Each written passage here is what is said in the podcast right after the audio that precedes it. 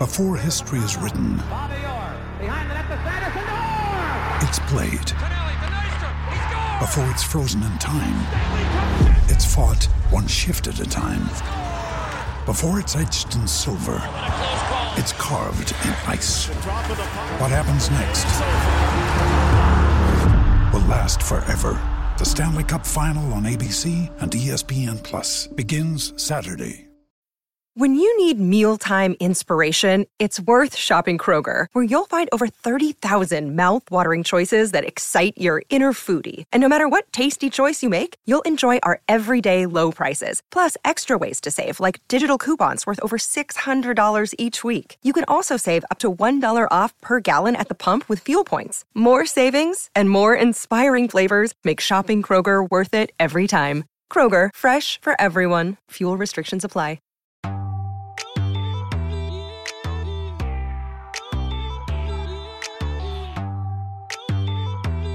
Welcome in, everybody, to episode 214 of the podcast. This Week in America, the Aaron Torres Sports Podcast. Really fun show today. Uh, talked about it on the last episode, but this is the time of year. So, you guys know me. I like to do topics on this show, right? And so, I like stories. I like storylines. I'm not a guy that sits there and breaks down a game for 20 minutes. And, well, with 16 minutes to go, if they had run this in the out of bounds play, things would have been so different. Uh, so, not a, it's going to be kind of a weird show. This is this is how the show I kind of envision it laying out. I'm going to open kind of a dual North Carolina topic as Roy Williams made some comments that I don't think were inaccurate and it led to another North Carolina loss and I think we're really closing in on the possibility that we never see Cole Anthony play at North Carolina again. Talk a little bit about the disappointing ACC. Uh, and then I do want to talk a little bit about Kentucky beating Georgia in what I believe was kind of that signature turnaround game that Kentucky has every single season where you realize, hey, this team might be putting it together and they might be dangerous. I'll hit on a couple quick games that caught my attention earlier this week. Texas Tech, uh, Baylor beating Texas Tech, Seton Hall getting a nice win, Arkansas and LSU. Again, just going to hit on those really quick. I'm not going to sit here and spend 20 minutes talking about regular season college basketball games. You guys don't want to hear about that. I don't want to talk about it. And unless it's a, a week like Louisville, Kentucky, where there's literally only one game the entire week, I'm not going to do that. So that's the rundown of the show. I should mention on the back end, I've promised for weeks we are going to do a mailbag segment of the show. Uh, interesting questions. A lot of you sent in questions, and I'll, I said it on the back end, and I'll say it here. Is that if you sent in questions, you're always welcome to send in questions. Aaron Torres podcast questions at gmail.com. I got a ton. So if your question didn't get answered, don't feel like I don't like you or I hate you or I don't appreciate you listening to this show or sending in questions. I'm going to probably do these once every couple weeks. So continue to send in your questions, Aaron Torres podcast questions at gmail.com, and I will get to them. I get to a ton at the end of the show, but it's going to be a great show today. And I should mention, Monday's show is going to be an all timer too, and here's why. First of all, probably going to go a little more college football heavy uh, because we're going to be previewing that national championship game between Clemson and LSU. That's Monday night. Also, even better, I'm going to be doing it from Legacy Stadium in Vegas. That's right. For those of you who are at the party, at Legacy's, you saw the radio studio in the back. I will be there recording on Sunday. And there's one other little catch, too. I think I got a pretty cool guest coming. Leonard Hamilton, the head coach of Florida State. Uh, we haven't officially done the interview yet, but he wants to come on. Uh, he actually is a big fan of my work, apparently. He's a big fan of the fact that I appreciate that he's a good coach. So I've been in touch with Florida State, and Leonard Hamilton, I believe, will join the show on Monday. So that's a lot of information on what's going on with AT, with my life, with this show, and I should get started. But before I do, I want to remind everybody please, please, please, please, please, please, please, please, please Make sure you're subscribed to the Aaron Torres Sports Podcast. You can do it on iTunes. You can do it on Podcast Addict. If you have an Android, Podcast Addict is the way to go. Podbean, TuneIn Radio, Spotify, wherever you listen to shows, you can subscribe to this show. Also, make sure to rate and review the show. Give us a quick five stars. I read the very, very, very nice review from Yes, Yes, Maybe, uh, which I also posted on Instagram. It was so nice. But Yes, Yes, Maybe sent in a really nice review. My buddy Rico Pico, actually, he's not my buddy. I don't know who he is, but he also sent a very nice uh, five star review. And so get on iTunes, give me a quick five stars rate and review the show. It really does help us kind of move up the charts. Also, if you do have questions, again, I'm going to be doing these mailbags. There's a mailbag at the end of this show. Aaron Torres podcast questions at gmail.com. Aaron Torres podcast questions at gmail.com. Send in your questions. I will get to them. Finally, if you're not following on Instagram, I was giving out some pretty hot picks throughout the week, and then Syracuse really did kind of screw that up. So, uh, Aaron, uh, Aaron underscore Torres underscore sports underscore podcast on Instagram. That's where all the content of the show goes up. Some of you have found my personal page. I don't really uh, do anything on my personal page, but Aaron underscore Torres underscore sports underscore podcast is the place to get content for this show. All right. So, like I said, I like to do topics on this show. And if you came here for a 25 minute breakdown of Baylor, Texas Tech, I'm sorry, but I'm not your guy. I don't even know if Chris Beard would want to listen to that. But there is a topic that I think is kind of a huge story in college basketball right now. As usual, I'm ahead of it. Everybody else is behind. Typical. It's what AT does. Uh, I am. I basically set the trends in college basketball. This is what I realized: is everybody tells me I got hot takes, and then two weeks later, everybody's talking about what I was talking about two weeks ago when they said I had a hot take. It happened with Louisville. Everyone said, "Oh, Louisville Torres is a hot take because he doesn't think they're very good." Two weeks later, everyone's saying they're not very good. And there is a topic that's involved North Carolina that I do want to get to. And so, what it really stems from was two things. The first thing came on Tuesday night. Uh, Roy Williams was doing his radio show, and you guys all follow your team, whatever your team is Kentucky, Arkansas, Tennessee, North Carolina, Duke, whatever. And in his radio show, Roy Williams made a comment that he said that he believed that his current team, the team that we're watching right now in 2019 2020, is the least gifted team that he has ever coached at North Carolina. And it became this big national talking point, and oh my God, how could he talk about his players like that? And like, I actually think that for the most part, it was actually pretty true. Um, I have talked about that on this show dating back to really North Carolina's. Frankly, I've talked about it since the preseason. I said, look, they got a couple grad transfers coming in. I'm not a believer in the grad transfer route, especially when a kid is uh, transferring from a low major program to the high major level. I don't think it's easy to go from the Big South or the Big West or the SoCon or whatever to the ACC and have success. And so I said, outside of Cole Anthony, I'm just not sold on this team. Then the games get played. North Carolina struggles. They struggled in their season opener against Notre Dame when Cole Anthony had 34 points and kind of bailed them out. But I said after the Ohio State game when they lost by 25, I came on this show around uh, this time of night. Actually, I'm recording about midnight Eastern here on Wednesday. I said North Carolina's not very good. Like, I'm sorry, I hate to be rude, but I believe that they have about four players that are really kind of good enough to play in the ACC at this point. And, and at that point, it was Cole Anthony, the big guy Garrison Brooks, Armando Bacot, who's a freshman who's also a big guy, and Brandon Robinson. And Brandon Robinson's really a guy that should be like your sixth man, not your go-to wing scorer. And so I've been saying what Roy Williams has said, what Roy Williams said on his radio show. I've been saying that for two months.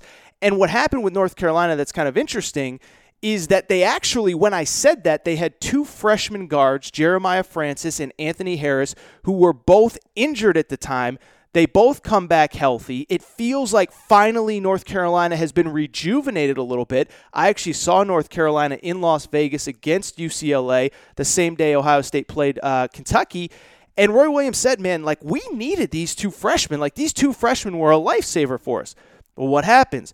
The kid Anthony Harris, who was one of his best players coming back from an injury, just tore his ACL a few days ago. So Roy Williams makes the comment, it becomes this big national story, but he's absolutely correct. Like it's not a it's not a story like like it's like what it's like what goes on with this show. It's not a hot take if it's true.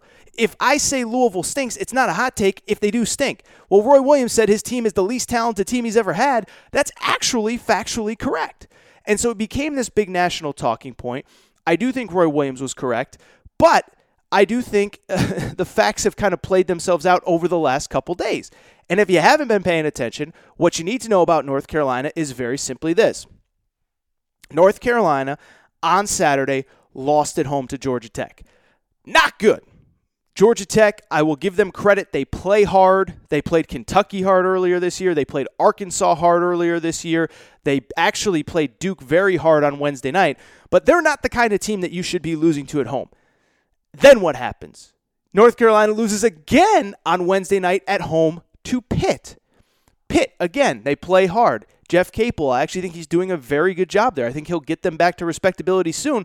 But North Carolina should never lose back to back games at home to Georgia Tech and Pitt. It just should never happen. In the same way that Alabama shouldn't lose to Mississippi State in football at home. That's no disrespect to Mississippi State, but we have 100 years of history that tells us Alabama is the superior program. They should never lose to Mississippi State. That is the same with North Carolina basketball, and they just lost to Georgia Tech and they just lost to Pitt, both at home. And so with the loss, North Carolina fall, fell to 8 and 7. And I think, and of course I'm the only one saying it right now, but and I think it's going to be a story over the next couple weeks. I think we have to have the realistic conversation to be ready for the fact that Cole Anthony, who is by all accounts going to be a top 10 NBA draft pick, will never play another minute for North Carolina. Now, obviously, if you guys listen to this show, and you do because you're subscribed, you rate, you review, you tell me how great I am. If you listen to this show, you know that that pains me to say. I am Mr. College Basketball. I defend college basketball. I believe college basketball has a value for these players. I believe that 99.99999% of players need college. They need the structure, the strength and conditioning, the nutrition, the coaching. There aren't very many guys like Zion Williamson that could just skip a step altogether and not miss a beat. And so it pains me to say that Cole Anthony may never play another game of college basketball, but I at least think the conversation is going to start to happen over the next couple weeks, and here's why. With the loss, North Carolina fell to 8 and 7 on the season. Cole Anthony's injury, when he went down, he had a meniscus tear and he had surgery to repair it. And I've had a meniscus tear and I've had the surgery to repair it. This is me, Aaron Torres. It takes about a month for you to feel right. And the timetable was four to six weeks to come back. Uh, Tuesday marked the three week uh, uh, date of the surgery. So he could be back as early as next week. But let's be honest, that's not going to happen. There's too much risk. North Carolina's not going to rush him back. I would think it would be closer to the six week mark than the, the three week mark or the four week mark. And so what happens then? Well, they're eight and seven.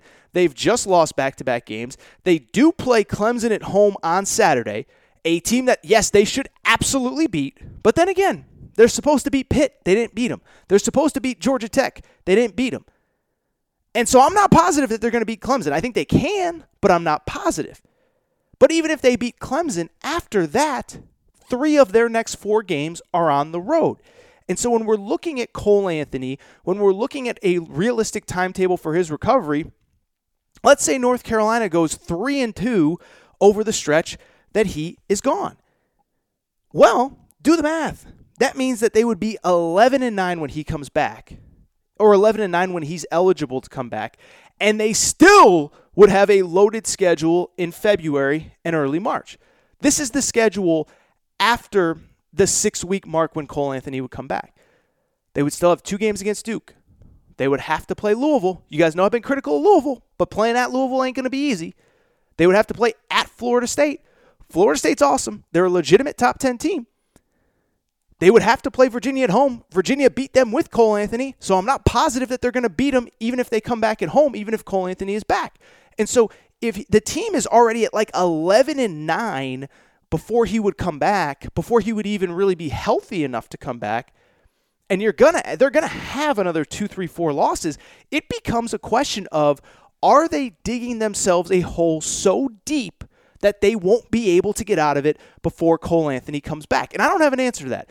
And I don't have an answer to what Cole Anthony wants to do, what he's going to do, all of those kinds of things. Now, listen, you listen to Roy Williams, he's saying all the right things. Cole Anthony is great. He's been with the doctors, he's been rehabbing with our strength and conditioning coaches. We expect him to be back here in a couple weeks. That's great. What else would Roy Williams say? I've also heard that Cole Anthony, look, let's be honest, what is the one thing that we all know about Cole Anthony? That his dad played in the NBA. What you might not know about Greg Anthony, he was a tough SOB. He, when he was at UNLV, you can Google this, he broke his jaw in a game, missed one game, and came back and played the rest of the season with a broken jaw. And so I don't know that it would play well with Greg Anthony for his son to sit out if he was healthy. I'm not saying it's going to happen, but I think we're heading towards a situation where it's much more realistic than a lot of people may have thought it was two, three, four weeks ago. Because again, North Carolina is going to dig themselves a hole that might be impossible for them to get out of. And for Cole Anthony, he's got to weigh the risk reward. Is it worth coming back? Is it worth coming back if you're not 100%? Is it worth coming back if you're not 100% for a team that's going to need to win out just to make the NCAA tournament? Now, there's the counter argument, too which is that if the team stinks and Cole Anthony puts him on his back, it only increases his draft stock. And that would be something that I do think the family would consider if they were smart. And this is something I don't think James Wiseman took enough into account is that everyone thinks, oh, well, if you've solidified a top five spot or a top 10 spot, you should just shut it down. It's like, no, not everybody's Zion. Zion was a lock to be the when Zion busted his foot through his shoe, he was a lock to be the number one pick. There was zero doubt that Zion was going to be the number one pick. So, him, if he had decided to shut it down, it wouldn't have affected his bottom line, his dollars and cents. Well, I'll tell you what, the difference between the first and, say, the third pick is like $15 million over the course of a rookie contract. Difference between like the third and the sixth pick is another $15 million over the course of a rookie contract. So those are things that Cole Anthony has to consider as well. Has he done enough to put himself in a position where he believes he can get in that top three, top four, whatever? Because if not, the best thing that he can do is come back and play, put the team on his back, and show NBA draft scouts the value that he has to a team. So I don't know what he's going to do. But I think this is a conversation that is going to continue to creep up as North Carolina continues to lose games, and they are going to continue to lose games. I'm not saying it's going to happen, but I'm saying it's a conversation that we have to have. The other thing I haven't even mentioned, you know, right now, because we just saw it with James Wiseman, that there are agents chirping in Cole Anthony's ear, that there's agents chirping in Greg Anthony's ear, saying, dude, shut it down. We'll pay you 50000 we'll pay you 75000 don't play another minute. And here's the thing so, for people who don't really know how all this works, first of all, agents are just terrible people. I mean, we learned that with Christian Dawkins. They don't respect the rules, all that kind of stuff. Well, every agent right now is trying to get to Cole Anthony to beat all the other agents. Because if you wait till the day Cole Anthony declares to try to make contact with him, it's going to be way too late. And so these agents are trying to get to him now. I don't know if they're having any success. I'm not claiming that I have any inside information as far as this is concerned, but agents are trying to get to Cole Anthony now. They're trying to they're trying to beat each other to Cole Anthony to say, "Hey, come with me. I'll give you whatever you need. We'll take care of you. Don't play another minute in college basketball." So, I don't know what is going to happen. But North Carolina is 8 and 7. And if we go, extrapolate out Cole Anthony's timetable to when he would realistically return, I think at best we're looking at an 11 and 9 record, maybe a 10 and 10 record with the tough games ahead with at Louisville, with at Florida State, with two games against Duke, with the ACC tournament, and it might just get to a point for North Carolina where they dig themselves a hole that they can't get out of. Something to consider, something to think about. I'm just telling you. People are going to start talking about this in 2 or 3 weeks. AT's talking about it now on January 9th. It sucks. I hope I'm wrong. I hope he plays in college basketball again, but I'm also a realist, and I think it's a conversation worth having. I do really quickly want to touch on the rest of the ACC, which I don't know if you saw. This league freaking stinks, man. And I, I sent out this tweet on Tuesday night. I think this is the worst the ACC has ever been in my life. And I'm in my early 30s. I've seen some stuff. I remember Tim Duncan. I remember Rasheed Wallace. I remember Jerry Stackhouse. And some of you are probably laughing like, dude, I was in my 30s when Jerry Stackhouse played. I'm sorry. Listen, it's not, nothing personal. I remember a lot of ACC basketball. I don't ever remember a season that's this bad. I mean, think about the league this year. And I know everybody's down, and I'm actually in the mailbag. I'll talk about, you know, teams that are down, teams that are up, all that stuff. But think about the ACC right now. Duke's really good. Say what you want about Duke. You can hate Duke, you can love Duke. They're really good. Florida State, Leonard Hamilton, friend of Aaron Torres. Aaron Torres Sports Podcast. He's going to be on Monday, I think. I hope. I haven't officially done the interview yet, but I hope. That team is really good. I mean, they're actually really legitimately good.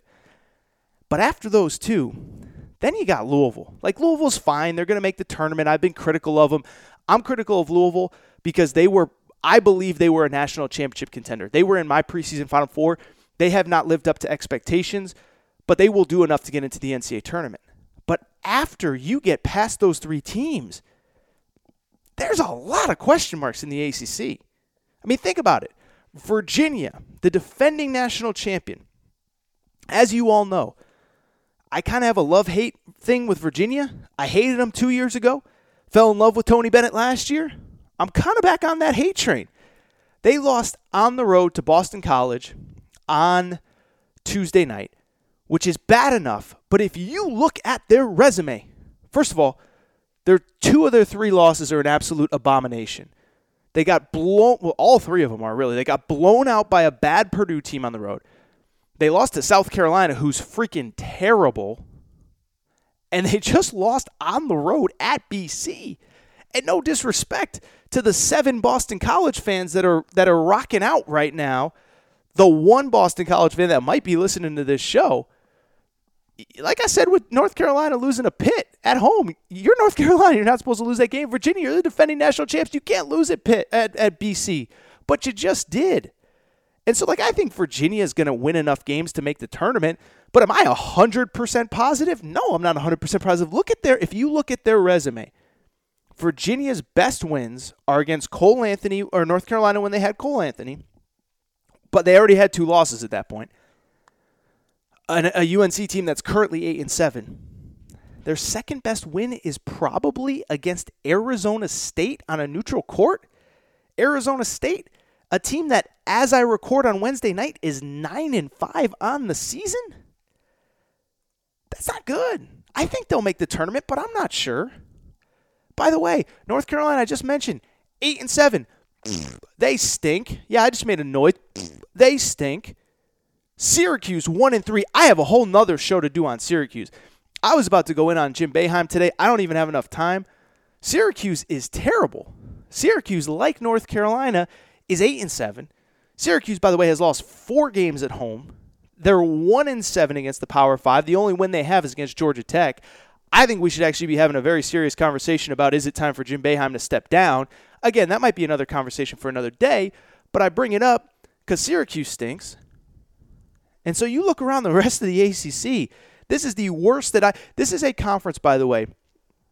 Last season, eight NCAA tournament bids five teams that made the Sweet 16. Three number one seeds. North Carolina was a number one seed. Virginia was a number one seed. Duke was a number one seed. Those three teams made the Sweet 16. Florida State made the Sweet 16. Virginia Tech made the Sweet 16. Now, this year, there's two good teams, a third team that's okay, and then there's a bunch of question marks. Now, look, somebody could emerge. Pitt is 11 and 4. Virginia Tech who did beat uh, Syracuse the other day. They're 11 and 4, and they do have that Maui Invitational win over Michigan State. Like one of these teams is going to get in. We're going to get probably five. Like Virginia will be four. Like Duke, Florida State, Louisville are in. Virginia will be four. And then either North Carolina will get hot or Virginia Tech will get hot or whatever. But I'm telling you, this is the worst that I have ever seen the ACC. There are so many unwatchable games in this league. So that was just kind of a narrative that I did want to get to today. All right, last kind of big topic that I want to talk about. It is the Kentucky Wildcats. Because we get a lot of Kentucky fans that listen to this show. And it's funny, right? I was talking about the recruiting stuff the other day with John Calipari and how I give him credit. He throws his freshmen out there, he throws them into the fire, and at some point they figure it out. That's one thing that's pretty cool about Calipari. The other cool thing is that his team as a whole always figures it out. And look, there are the years where they're great from day one, hour one, minute one, 2014, 2015, 2009, 2010. Although 2009, 2010, which I wrote a book about, there's probably nobody that knows more about that team than I do. Even that team, they had a, a, knack for winning close games, but they didn't dominate. And so it was kind of the same with Kentucky this year beat Michigan State. You know, they're the greatest team in the world, all that stuff, blah, blah, blah. They lose to Evansville. Uh, that's kind of self explanatory. And then, of course, the back to back losses in Las Vegas. And I told you guys, like, look, they got problems, but I think they're going to figure them out because history tells us that John Calipari will figure it out. And I think that Tuesday night at Georgia was the night that it happened, the night that that light bulb came on the night that we said, oh crap, here we go again. I, I actually wrote about this. I used the analogy. Have you guys ever seen the movies Major League and Major League Two. This was the analogy that I used in a piece that I did for Kentucky Sports Radio. Is Major League One. Uh, for pe- I, I would assume people have seen the movie, but if you haven't, spoiler alert, cover your ears if you don't want to know what happened in a movie that came out 30 years ago. Major League's basically a movie about the it's a fictional movie. The Cleveland Indians, they get a new owner, Rachel Phelps. Uh, she inherits the the team from her dead husband, and she wants them to be so bad that she can move them to a place other than Cleveland. And so she puts together the worst team possible and all that stuff. And they find out, and they eventually go on a run, and they go to the playoffs, and she th- they thwart her plans, and they don't end up moving and whatever. And so in Major League Two, the same thing happens. She thinks, okay, if we're, we're bad enough, we can eventually move them. And the team comes back, and some of the guys are kind of out of it. And Willie Mays Hayes did a movie. It's called Black Hammer, White Lightning. It's amazing. Uh, Charlie Sheen is Rick Vaughn, and he kind of goes corporate. And at the end of the movie, why am I talking about this? At the end of the movie, the team again figures it out, and the last piece is Rick Vaughn kind of going back to old school wild thing. Rick Vaughn, he played in the California Penal League. And there's a great scene at the end of the movie where we know Rick Vaughn is back because he walks out, he's got his head shaved, and they play the song Wild Thing. And Rachel Phelps, the owner, sits there and says, Oh no, not this damn song again. Because she knows what's coming. And that was kind of my thought when I watched Kentucky on Tuesday night. There's got to be a lot of fans that are not Kentucky fans that keep waiting for this program to fall that were sitting there saying, oh no, not this damn song again because I do think Kentucky has figured it out. And listen, to be clear, this does not mean that I think Kentucky's going to go undefeated the rest of the season and they're amazing and they'll, they're going to win every game by 20. They're not. Nobody's going to go undefeated from here on out. I'm not saying they're going to, uh, y- you know, they're the national championship favorite. I don't think one exists. But I do think they've figured out what works, and I think they've turned a corner as a team. And a couple reasons why. One, Tyrese Maxey's become that dude and he again took over against Georgia. He was again phenomenal. He again made so many plays. Ashton Hagans just figured out what his role is. Uh, he, he is a distributor. He's actually in the top 10 nationally in assists, which I think I knew, but I didn't really know until I looked at the stats. But you know why Kentucky has turned the corner? Nick Richards has turned into a monster, and Immanuel Quickley has turned into a monster. And if you don't watch these two guys every day, Nick Richards, low post guy for the last two years – He's played timid. He's played scared. He's played nervous. And now he's turning a freaking Kareem Abdul Jabbar Richards III. Like, it's unbelievable. I mean, the guy's blocking shots and the guy's got a jump hook and he's hitting mid range jumpers. And he looks like a completely different player. And I'm telling you right now, I watch a lot of college basketball. He's one of the best two way players in college basketball right now at the center position. He brings a dynamic to Kentucky that not many teams have. And you could see when he got out of the game on Tuesday against Georgia, the team wasn't the same. When he came back in, that's when they started to dominate. The other guy, Immanuel Quickley, man, shout out to that kid, dude. That kid committed to Kentucky to play point guard. Before he can even get to Kentucky, Ashton Hagans commits. He knows he's going to have to move off the ball. Never, to my knowledge, complained, accepted his role, came off the bench last year, to a degree, he's still coming off the bench this year, but he has just been lights out dagger guy this season. Last three games, 18 points per game. He's shooting 53% from three, and that kid hit one dagger after the other, after the other, after the other. And so, again, to be clear, I'm not saying that Kentucky, like it's, oh, like, oh my goodness, like it's, we're winning this thing, we're winning the national championship. But I am saying in this season, I think by the time we get to March, they're going to be as good as anybody. Because for Kentucky, it usually takes them a little bit longer to figure things out. And listen, by the way, they got a hot Alabama team coming to Rupp Arena on Saturday. Alabama just kicked the you know what out of Mississippi State on Wednesday night. And listen, Kentucky's going to lose games, all that stuff. So that's not what this is about. What it's about, though, is this team always figures it out. They always turn a corner, and they always have an answer. And I think it happened on Tuesday. I really do believe that that moment struck where it's like, oh, these guys are figuring it out. Watch out. All right, couple quick notes from the week. And again, I don't do game breakdowns, so these are going to be quick. Three games that caught my attention. Texas Tech Baylor was the first one. These are two legitimate top 10 teams, and I actually think Baylor won this game. And I think we're Baylor plays at Kansas on Saturday. I don't think Baylor's going to win. If Baylor wins at Kansas on Saturday, they will be the number one team in the country. Here's what you need to know about Baylor. First game of the season, they win. Second game of the season, they play Washington on a neutral court. They have the game in hand, fall apart late, and lose. That was on November 8th. They have not lost since November 8th. Outside of Auburn and San Diego State, who are undefeated, Baylor has the longest winning streak in college basketball. And not only do they have the longest winning streak in college basketball, they beat Villanova, they beat Butler, they beat Arizona, and now they went to Texas Tech and beat Texas Tech at Texas Tech. So, what do you need to know about Baylor? All I'll say really quick is this three things. One, they play really good defense. Top four teams in the, the Big 12 all play good defense. Kansas, West Virginia, Texas Tech, Baylor all play really good defense. They can get scoring from all five guys on the floor. Thought it was cool. Their best player, Jared Butler, he's averaging 17 points a game. Got in foul trouble. He didn't hit his first, um, what do you call it? His first field goal until like four minutes left in the game. They still won. And the third thing kind of plays off that. They are a mentally tough team. They they were on the road at Texas Tech, biggest home game of the season so far at Texas Tech, although Kansas and Kentucky will both play there later this year. And they just made one big shot after the other after the other. Shout out to Baylor. Not going to spend a ton of time breaking down these games. Really quickly, two others that stood out. Seton Hall, they just beat Xavier at Xavier on Wednesday night. And I'm going to tell you this Seton Hall is another team that's turned a corner. Seton Hall is a team I think, and this is so weird to say, they had some injuries early, and I think it's helping them right now. So, first of all, Myles Powell gets hurt. We're all bummed. I still think Myles Powell might mess around and win National Player of the Year. He's that good.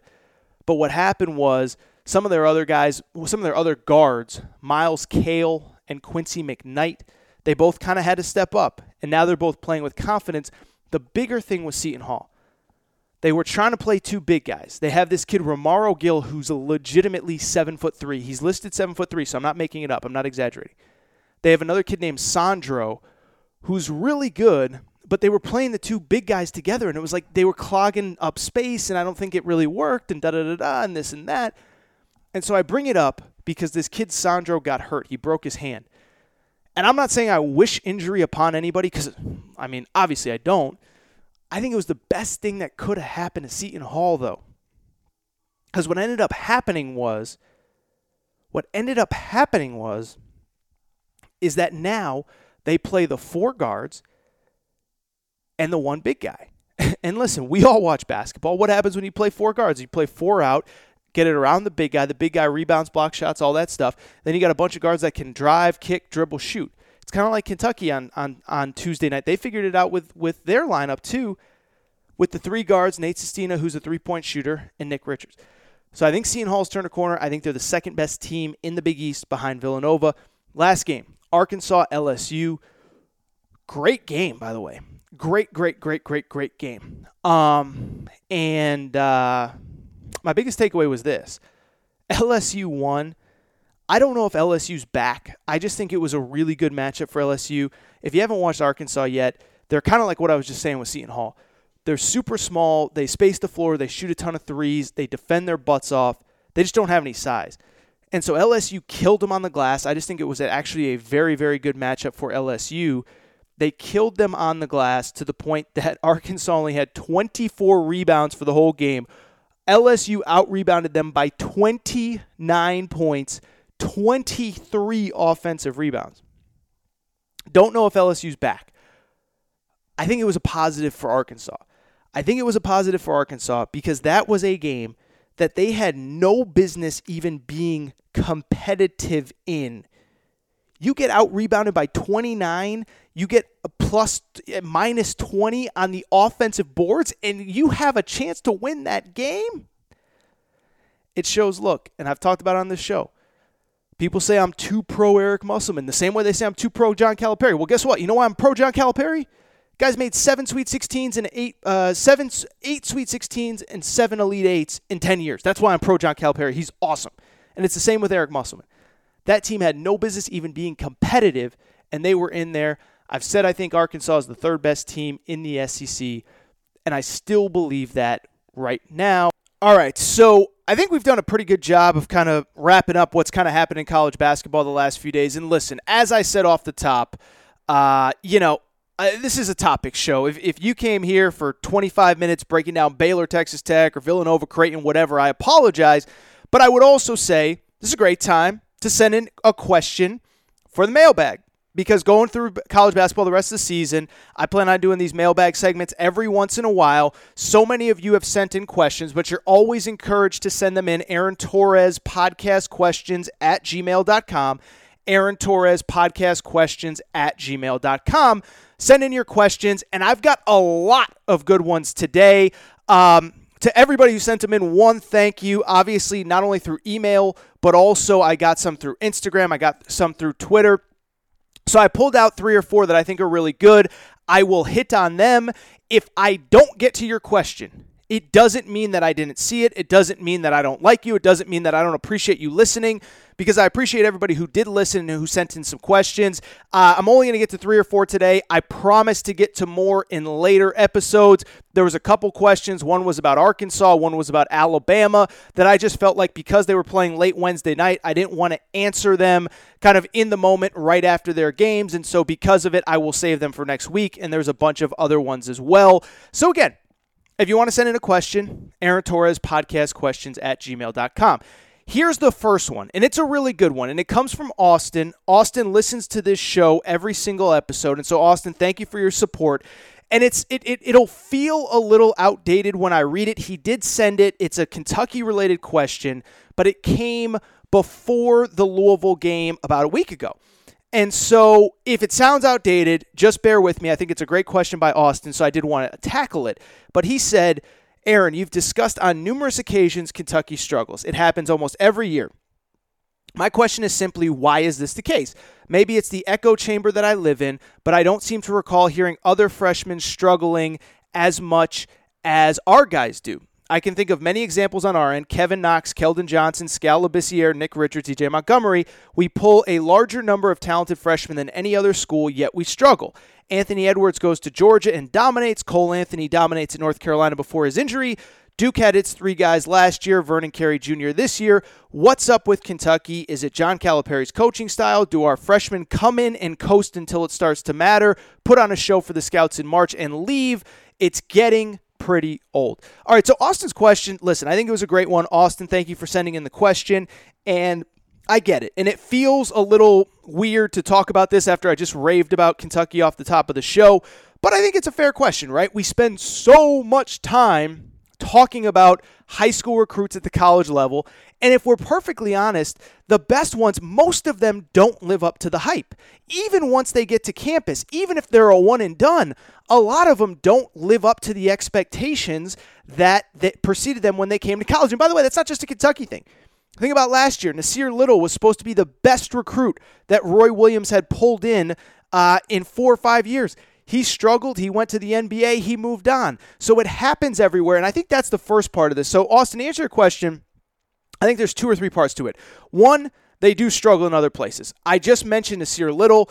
Duke. I know Duke gets so much hype. Zion Williamson, RJ Barrett last year, Vernon Carey this year. But let's not forget, Matthew Hurt was really highly rated coming into this year. He hasn't played nearly as well as many expected. Uh, previous years, Trevon Duval was the number one point guard in high school basketball. Comes to Duke, goes undrafted. He obviously did not have the season that he thought. Same year, Gary Trent struggles. Same year, Wendell Carter goes top 10, but his parents, you hear them complaining behind the scenes that he's not playing the role that he thought. So, first of all, it does happen other places. I think the other thing with Kentucky is because it is so much of their quote unquote brand, I think it's covered much more extensively, not only locally, but nationally as well. You turn on ESPN, and to be clear, I'm not criticizing ESPN. I think they do a really good job. But how often do you hear Seth Greenberg or whoever's in the studio talking about, oh, this Arizona freshman is struggling, or oh, that UCLA freshman is struggling, or oh, that Kansas freshman is struggling? You don't really hear about it. Even when the team is struggling, it's never about the freshmen. With Kentucky, it's always about the freshmen. And part of this is a little bit John Calipari, if you want to say it's his quote unquote fault. It's because he has made this the brand of the school, and the expectations now are that freshmen are going to come in and contribute right away. And so that's just part of it. I also think that Kentucky, let's be honest, they rely on freshmen a lot more than basically any place other than Duke. You look across the country, Kansas has recruited big time recruits, and I'll let you kind of insert your own commentary on how or why they got to Kansas, but it's not often that Kansas is relying on a freshman. I mean, even when they've had in the past Josh Jackson, right? Think about Josh Jackson that year. Frank Mason was basically National Player of the Year. Devonte Graham, who's averaging 20 points a game in the NBA right now, was on that team. And so Josh Jackson was a really highly rated recruit, but he wasn't relied on the way that guys were are relied on at Kentucky. Um, and so because of it, you don't hear about it as often. At North Carolina, traditionally, if they do bring in a big time recruit, you don't hear about it because they're not as relied upon. There's other programs across the country. Villanova basically barely plays freshmen, even when they bring in McDonald's All Americans. So, because it's part of the brand, because it's talked about, and because Kentucky's relies on freshmen, I think that's a big part of it as well. And the last part is, is that, you know, I hate to say it, but there is a difference between a top five player in America and a McDonald's All American, right? It's funny, right? I'll give you a good example. So I remember talking to a coach uh, at one point. We were talking recruiting and all that stuff. This was a guy at a high major program that recruits McDonald's All American players. And he said, he said point blank, don't forget when you go to McDonald's, you can get a Big Mac, but there's also the dollar menu. And so his analogy was you go to McDonald's, there's a difference between the $6 hamburger and the $1 hamburger. And so when you're recruiting these kids, there's a difference between an Anthony Edwards, who's ranked number one or number two in the country, Cole Anthony, who's ranked number one or number two in the country, and the guys that are in that next tier. Nick Richards, you know, somewhere in the top 25, but is he a just because he's a McDonald's All-American, that doesn't mean that he's the same caliber of player as Cole Anthony. The same with, uh, you know, you go on and on and on down the list through the Kentucky guys that you mentioned. Skal Labissiere, I know he was really highly rated coming out of high school, but let's not forget that he didn't play basically his entire senior year. PJ Washington was good, but not elite in high school. Jarred Vanderbilt, good, not elite when he, when he came out of high school. And so when you're not getting that upper, upper, upper tier guy, that's why you're seeing some of these guys struggle. There's only one or two Zions or RJ Barretts or John Walls or Anthony Davises a year that can come in and have that immediate impact. There's plenty of other guys, like I mentioned, Matthew Hurt, Kahlil Whitney, um, whoever, that are struggling a lot more. So it's kind of a wild question, and it really made me think, Austin. And so I appreciate you asking it but again, I just think every kid is different, and I do think Kentucky, because it's kind of their brand, it's covered different. No, I don't think that for the most part, kids come in and don't care until February or March, and then they they they tune it up for the NCAA tournament. I just think it takes a little while more to get going. All right, second question is from Mike on Twitter. He said, interesting thought that was mentioned on Tuesday night's games. How many top 15 teams are better this year than they were last year? And this is kind of a crazy conversation. Jay Bilas, who I, you know, I've been critical of Jay at various points throughout the year, but like it was a good point by him, is that the top of college basketball was just significantly better last year than it is this year. And I've tried to fight it and I've tried to say, well, what about this team and what about that team and let's pump the brakes and who really knows? But it's hard not to say that when you just look at the results in college basketball this year. You look at college basketball and think about just the teams that were at the top last year. Virginia, their only three losses the entire season, two were to Duke, and one was to Florida State in the ACC tournament. They took care of everybody they were supposed to. There was no Stephen F. Austin versus Duke. There was no Evansville versus Kentucky. They showed up to the arena and took care of business. North Carolina, for the most part, it was very much the same. Duke basically lost like two games all year without Zion Williamson. One was against Gonzaga early, one was in the NCAA tournament late. When that guy was on the floor and healthy, they never lost. Kentucky, once they flipped a corner with PJ Washington, got it figured out. Uh, you go on and on and on down the list. It is amazing that upper tier of teams was so much better than this year's teams. And the reason I know it is because this year's teams aren't taking care of business. I mean, you think about the teams at the top of college basketball. Okay, there's Gonzaga. I don't think Gonzaga is better than they were last year than they are this year. Remember, I talked about it a few episodes ago. Gonzaga had two guys that were first round picks, a third guy that's in the NBA, a fourth guy that was a fifth year senior. Now, Gonzaga has a good record. I don't know if they're better. Um, Texas Tech, they took a couple losses early. I don't think that they're better this year than they were. And so it's an incredible question. I don't think there's any doubt that the top of college basketball isn't as good this year. And to the question posed specifically, all the top teams I would say are probably worse. Duke is worse, even though they're number one or number two in the country. Gonzaga is worse, even though they're number one or number two in the country. Virginia is definitely worse. North Carolina is definitely worse. Auburn, even though uh, they, have been playing so well early in the year. I don't think they're as talented as last year. Kentucky, I would guess, is not as talented as this year, although we'll find out. Texas Tech, the same. It also makes me wonder. It's so crazy how this stuff works, but you do kind of wonder, like, some of these coaches got to be pulling their hair out, right? Because you think about how hard it is to win a national championship and when you actually have a team that's good enough to do it. And I wonder if Roy Williams, after he made the comments that he made earlier this week, um, if he really does feel like, man, if I could have just gotten that roster this year, we'd be running college basketball. Gonzaga, same deal. I know they're number one in the country, but they were better last year. So I wonder how many coaches, if you gave them true serum, would say, man, I just wish I had last year's roster this year. It's a fascinating question, something that I've thought about quite a bit over the course of the season, as it is proof that, um, frankly, college basketball just, just is not as good this year as it was in the past. All right, Johnny on Instagram. He says, Aaron, you wanted some questions for the pod. Here goes. Is Tennessee alive offensively now that Santiago has joined the team, or am I just a Tennessee hopeful? So, for people who don't know, uh, over the last, what, 10 days, Tennessee has added a point guard from Uruguay, and his name is Santiago. And I'm not even going to try to say his last name, but the, the results have been, I think, for the most part, actually pretty good since he showed up on campus uh, to the University of Tennessee. And of course, keep in mind that he came to Tennessee right after Lamonte Turner went down with a season ending injury. And I don't, it wasn't, he was already going to come, but the fact was he came at the right time because of the fact that they needed a point guard and they needed scoring. And this kid, for the most part, has lived up to the hype. In his debut against LSU, he had 18 points.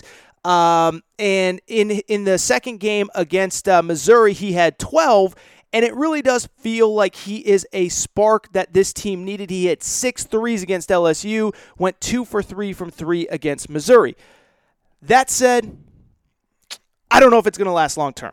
I really don't. And this is not a knock on, on Johnny, but the bottom line with Tennessee is this is a couple things. One, I think as teams get to know who this kid is and what the scouting report on him is, they're going to know that he is a great three point shooter. Right now, he has proven to be turnover prone. Uh, and when I say turnover prone, he had nine against LSU in his debut. And he's not really yet, at least that I've seen, a playmaker for others. And so I think as people get more comfortable with him in the starting lineup, they're going to realize, like, hey, don't get leave this guy open. Don't give him three point shots. And whatever you do, just don't let him shoot three point shots. Because if you do that, you will keep this guy in check. And so I don't think Tennessee, I don't think this kid is the answer. To answer your question, Johnny, I do think that um, you are being a little bit of a Tennessee hopeful, but I don't blame you. I thought it was a good effort on Tuesday night against Missouri, but for Tennessee to have success, they need this kid. I'll tell you who else they need. They need Jordan Bowden, man. I mean, this was a guy, and I said this on this podcast for so much of the offseason, but Jordan Bowden was a guy in the offseason that I thought really could make a leap this year because there were games last season when Grant Williams and Admiral Schofield and Jordan Bone were on that team that Jordan Bowden was the best player on the floor. And so you come into this year, you think as a senior that he'll improve in the same way that most guys improve, but you look across the board, his shooting percentage is down, his three point shooting percentage is down, his scoring is slight, slightly up because he's shooting more.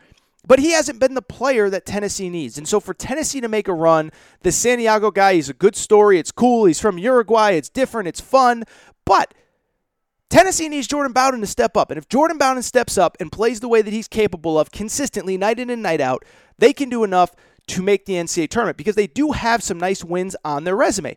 They beat um, they beat Washington earlier in the season when they when those two teams played in Canada. They beat um, they beat, uh, excuse me, I'm tripping over my words here. They beat Virginia Commonwealth earlier in the season, which is probably going to be an NCAA tournament team. Now, they did lose to Cincinnati, they did lose to Wisconsin, so Tennessee would have to play well in the SEC.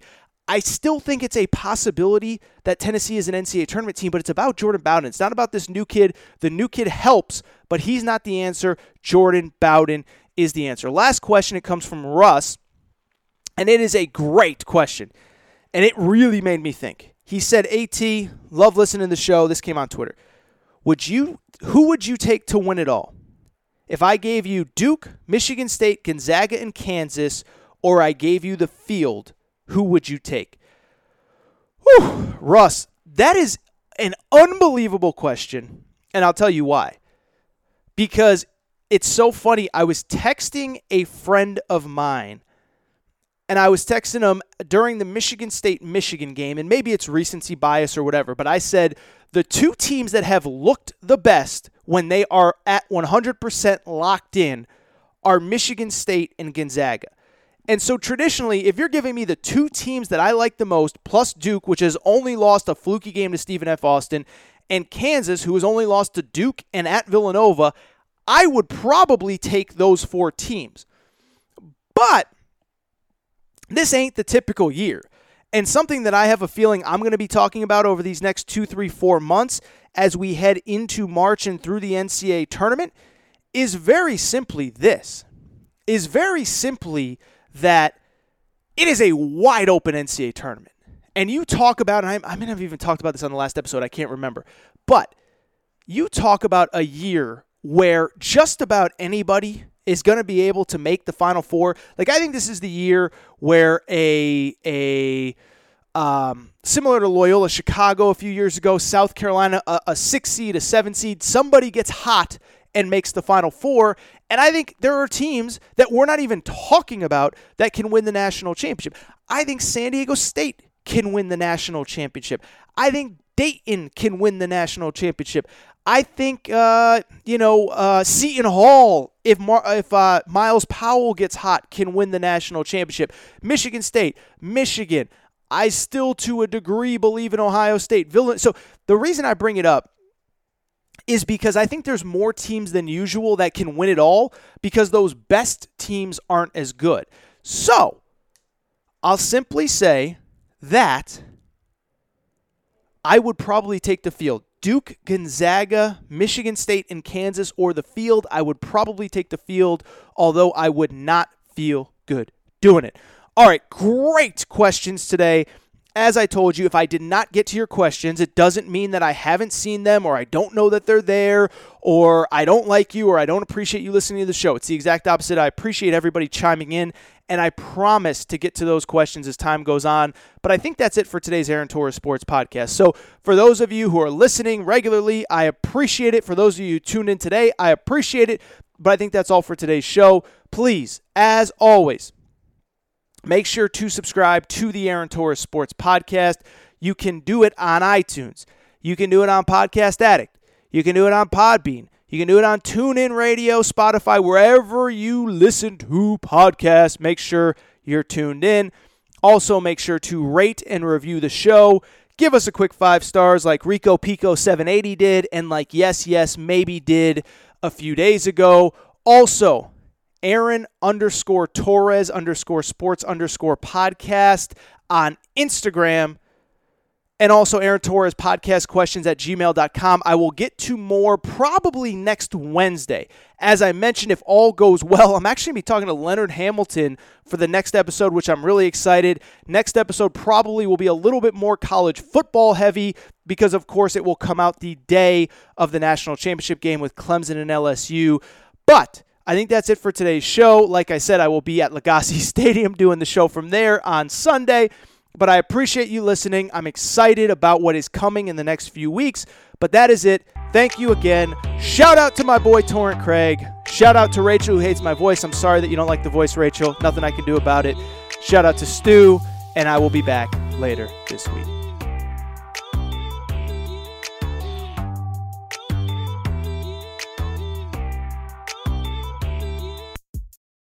Anatomy of an ad.